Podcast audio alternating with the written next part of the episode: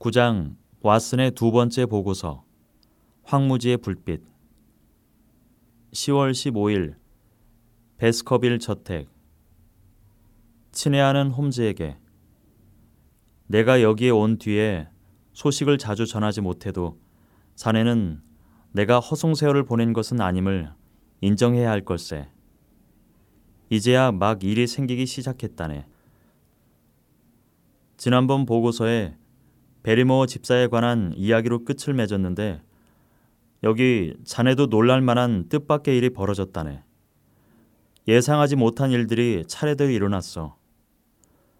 그런데 어떻게 보면 지난 48시간 동안 사건이 분명해진 것도 같고 어떻게 보면 더 복잡해지기도 했군.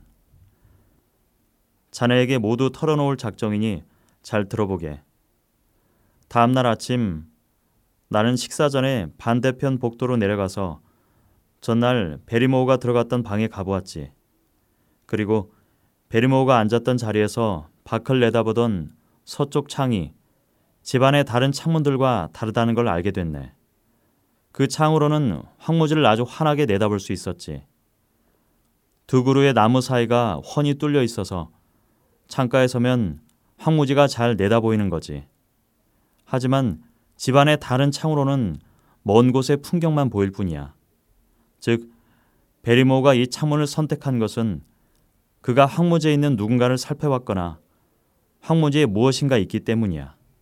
하지만 지난 밤은 칠흑같이 어두웠기에 베리모가 어떤 사람의 모습을 살펴본다는 건 불가능한 일이었을 거야. 그런데 문득 베리모의 정부가 걸어서 이곳까지 온 게 아닐까 하는 생각은 해보았네. 그렇다면 그가 비밀스럽게 행동했던 것이나 그의 아내가 불안해하던 것이 다 말이 되거든. 더구나 베리모어는 시골 처녀의 마음을 사로잡기에 부족함이 없을 정도로 미남자라서 이런 가정을 하게 되었다네.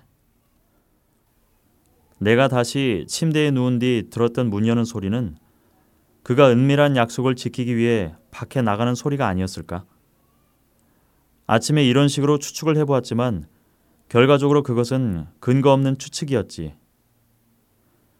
하지만 베리모어의 그런 행동이 진짜 무슨 이유 때문이었든 혼자서만 그 일을 알고 있는 것은 좀 힘든 일이었어. 그래서 아침을 먹고 서재로 헬리경을 데리고 가서 보았던 모든 이야기를 했지. 그는 별로 놀라지 않더군. 나는 베리모어 집사가 밤마다 돌아다니는 사실을 알고 있습니다. 그래서 한 번 집사를 만나 그 이야기를 할 참이었지요.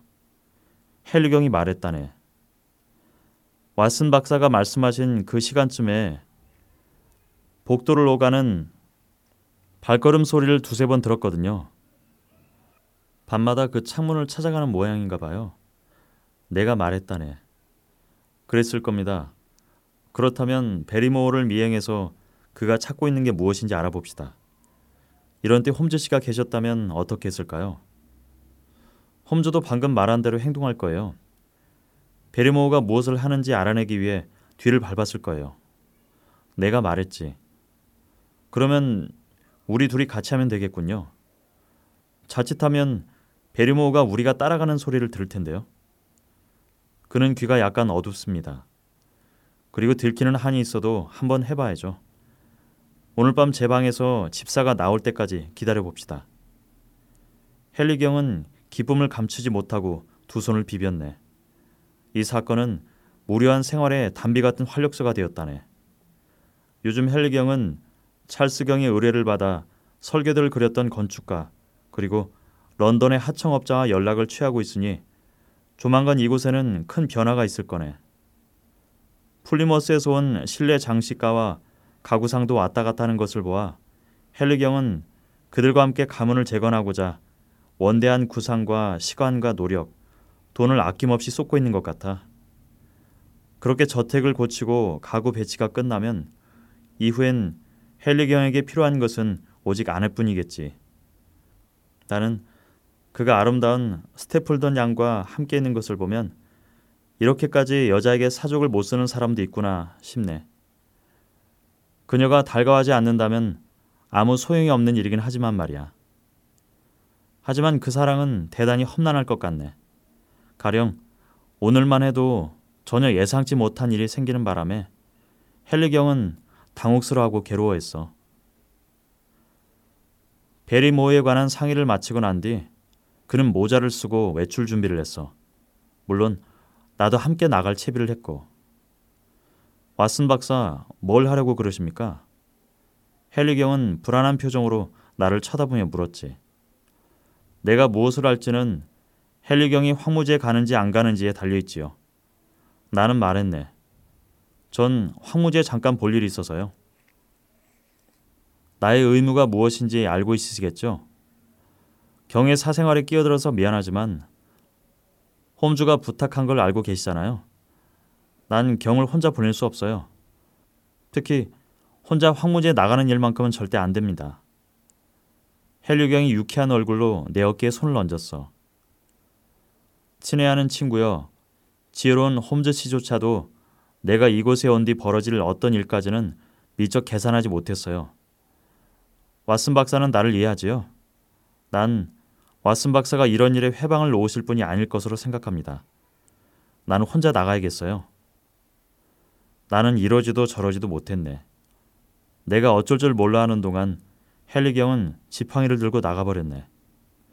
하지만 양심에 비추어 생각해 보았을 때 어떤 이유 때문이든 그를 혼자 보낸 것이 후회스러웠어.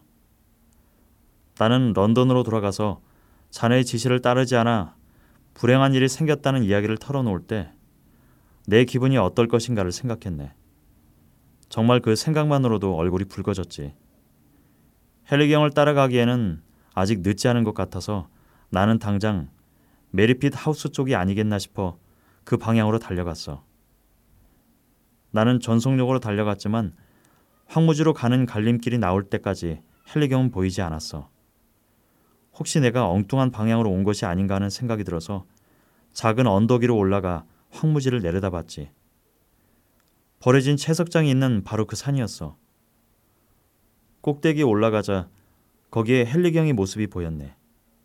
그는 앞쪽으로 500m쯤 떨어진 곳에 있었는데 옆에 있는 여자는 스테플던 양이었어. 그들은 약속을 정하고 거기서 은밀하게 만난 모양이더라고. 그들은 열심히 대화를 나누더군. 스테플던 양이 뭔가를 강력하게 주장하는 듯 빠르게 손짓하는 것을 보았네. 헨리경은 주의 깊게 듣는 것 같았지만 강한 부정의 뜻으로 한두 번 고개를 흔들었지. 나는 바위 틈에서 두 사람을 지켜보고 있었지만 어떻게 해야 할지 몰랐어. 그들의 은밀한 만남을 엿보는 것이 떳떳하지 않다 보니 어찌해야 할지 망설여졌던 거지. 그렇지만 내 임무는 그를 보호하는 것 아닌가? 친구를 몰래 감시한다는 게 마음에 몹시 걸렸지만 나는 산 위에서 그를 지켜보다가 나중에 내 행동을 고백해서 양심의 짐을 덜어버리는 것이 나은 방법이라고 생각했네. 또 그를 보호하기에는 꽤 먼 거리였던 것도 사실일세. 아주 곤란한 상황이었는데 다른 선택의 여지가 없었다는 걸 이해해주게. 헬리경과 스테플던 양은 서로 마주보고 이야기를 나누기 시작하더군. 그런데 그들의 비밀스러운 만남을 몰래 염탐하고 있는 건 나만이 아니었어. 공중에 떠 있는 초록색 포충망이 삐쭉 올라와 있는 게 보였거든. 한 남자가 포충망을 들고 기복이 심한 땅에서 움직이고 있었네. 그것은 스테플턴이었지. 그는 나보다 훨씬 가까운 곳에 있었을 뿐만 아니라 그쪽을 향해 움직이고 있는 듯 했어. 그때 갑자기 헬리경이 스테플던 양을 끌어안았어. 경의 팔은 그녀를 안고 있었지만 그녀는 고개를 내면한 채 몸을 밀쳐내려던 순간이었어. 경은 그녀를 향해 고개를 숙였네. 스테플던 양이 뭐라고 항의하는 것처럼 한 손을 들어 올렸어. 다음 순간 두 남녀가 황급히 떨어진 다음 등을 돌리는 모습을 보았어. 그것은 스테플턴 때문이었어. 그는 바보 같은 포충망을 들고 두 사람을 향해 미친 듯이 뛰어오고 있었어. 그는 두 연인들 앞에서 잔뜩 흥분하여 마구 손짓 발짓을 했지. 멀리서 보니 무슨 춤이라도 추는 듯 했지. 이해할 수 없는 장면이었지만 스테플던은 뭐라고 해명하고 있는 헨리경에게 욕을 퍼붓고 있는 것 같았어. 헨리경도 자신의 해명이 받아들여지지 않자 점점 화가 나는 것 같더군. 스테플턴 양은 말없이 서 있다가 스테플턴이 손짓하자 헨리경을 쳐다보고는 오빠 옆으로 우물쭈물 다가가더군. 박물학자의 화난 모습을 보니 누이 동생에게도 상당히 화난 것 같았어. 헨리경은 우두커니 서서 남매의 뒷모습을 바라보다가 돌아서서 천천히 걷기 시작했어. 잔뜩 실망한 헨리경이 풀이 죽어서 돌아서는 모습이란 나는 이 모든 일들이 무엇을 의미하는지는 알 수 없었지만 친구 몰래 그런 만남을 지켜본 것이 부끄러웠어. 나는 산을 뛰어내려갔고 밑에서 헬리경을 만났다네. 그는 잔뜩 붉어진 얼굴로 어떻게 해야 할지 모르는 사람처럼 눈살을 찌푸리고 있었지. 왓슨 씨, 어디서 오시는 길입니까? 헬리경이 말했네. 내가 그렇게도 말했는데 설마 날 쫓아오신 건 아니시겠지요? 나는 솔직하게 말했다네. 그를 혼자 내보내서는 안 된다고 생각했던 것. 왜 그를 따라 왔어야 했는지, 그리고 모든 일을 목격했던 것 등을 말이야. 순간적으로 경은 화가 나서 나를 노려보았지만 내 솔직함에 그의 마음이 누그러지는 것 같았네. 그러더니 씁쓸한 미소를 짓더군. 들판 한가운데라면 남들의 눈에 들키지 않고 좋은 시간을 가질 수 있을 줄 알았죠. 그는 말했지. 그런데 온 동네 사람들이 다 나와서 내가 구애하는 장면을 지켜보고 있었다니. 또 그 구애가 그리도 변변찮은 것이었으니 그나저나 왓슨 박사는 어디서 그걸 봤습니까? 나는 저 언덕 위에 있었어요. 우리 뒤쪽에서 자리 잡고 있었네요. 스테플턴 씨는 훨씬 가까운 데 있었어요. 박사는 그자가 우리를 덮치는 모습을 봤습니까? 예, 보았지요. 그 오빠라는 사람 말입니다. 박사는 그 사람이 제정신이 아니라고 생각한 적이 있습니까? 아니요, 그런 적은 없습니다. 나도 마찬가지입니다. 오늘까지는 그자가 항상 정상이라고 생각했어요. 하지만 그 사람과 나, 둘 중에 하나는 반드시 정신병원에 가야 해요. 도대체 나에게 문제가 무엇이라는 건지, 왓슨 박사. 박사님은 몇 주 동안 나와 함께 지냈으니 솔직히 말씀해 보세요. 내가 사랑하는 여자에게 좋은 남편감이 못 될 이유가 있습니까? 절대로 그렇지는 않아요. 내 세속적인 지위가 반대하는 이유는 아닐 테고요. 그렇다면 그는 제가 무조건 싫은 모양입니다. 왜 내가 마음에 안 드는 걸까요? 이제껏 누구에게 피해를 주며 살지는 않았다고 자부합니다. 그런데 그는 제가 스테플턴 양을 손가락 하나 건드리지 못하게 하겠다더군요. 그가 그러던가요? 그것 말고 몇 가지 이야기를 더 했어요. 왓슨 박사, 내가 스테플턴 양을 안 지는 얼마 되지 않았지만 처음 본 날부터 지금껏 운명의 짝이라 생각했어요. 그녀도 내 옆에 있을 땐 행복해하는 것 같았죠. 이건 장담해요. 굳이 말로 하지 않더라도 그녀의 눈만 봐도 알 수 있어요. 하지만 스테플턴 씨는 결코 우리 둘이 있게 내버려 두지 않았고 그래서 오늘에야 겨우 숙녀분과 단둘이 몇 마디 나눌 기회를 만들었던 겁니다. 그런데 그녀는 기껏 나를 만날 약속을 했지만 정작 둘이 만났을 때는 사랑 이야기와는 거리가 멀었어요. 그리고 내가 그런 이야기를 꺼내자 들으려 하지도 않았죠. 그녀는 여기 황무지가 위험하고 여기 있는 한 마음이 놓이지 않는다고 계속 이야기했어요. 난 그녀를 만난 이상은 이곳을 결코 떠날 수 없다고 말했고 원한다면 나와 함께 떠나자고 했어요. 그 말은 다름 아닌 청혼이었죠. 그런데 그녀가 뭐라고 대답할 틈도 없이 그가 광분해서 끼어든 겁니다. 그 사람은 속으로 얼마나 화가 났는지 하얗게 질려서는 광분한 눈으로 우리를 쏘아보았어요. 도대체 내가 그녀에게 뭘 어쨌다고 내가 싫다는 사람을 붙들고 늘어지기라도 했다는 건가요? 내가 베스커빌의 상속자라는 신분으로 횡포를 부린다고 생각했던 걸까요? 그가 그녀의 오빠가 아니었다면 나도 가만히 당하고 있지만은 않았을 겁니다. 사실 나는 그에게 당신 누이에 대한 내 감정에 부끄러운 점은 정말 없고 그녀가 아내가 되어주면 좋겠다고 말했어요. 그래도 상황은 전혀 나아지지 않는 것 같았고 그래서 나도 화가 치밀어 올라 그 사람에게 앞뒤 안 가리고 대꾸를 해버렸고요. 아, 그녀가 옆에 있다는 걸 생각하고 좀 참았어야 하는데 그러자 박사님도 보셨다시피 그가 스테플턴 양을 끌고 가버렸어요. 이게 도대체 어떻게 된 일인지 말 좀 해줘요. 나는 한두 가지 측면에서 어떻게든 상황을 설명해 보려 했지만 무엇보다 나 자신이 상황을 전혀 납득할 수 없었네. 알다시피 헨리경은 가문이나 재산, 나이, 성품, 외모 중 무엇 하나 빠지지 않는 신랑 아닌가? 내가 알기로는 베스커빌가의 전설이 아니라면 특별히 그를 흠잡을 이유가 없지. 그런데 경의 구애가 당사자인 그녀의 희망과는 전혀 상관없이 그렇게 거칠게 거절당했던 것이나 그녀가 묵묵히 그런 상황을 받아들였던 것은 의외였어. 그런데 이 일은 그날 오후에 스테플던이 찾아오는 것으로 해결됐네. 그는 오전에 있었던 일을 사과하러 찾아와서 헬리경과 서재에서 오랫동안 대화를 나눴지. 그 결과 불안은 해결되었고 그 표시로 우리는 금요일에 메리핏 하우스에서 함께 저녁 식사를 하기로 했다네. 난 이제 그 사람이 미쳤다고 말하지 않겠어요.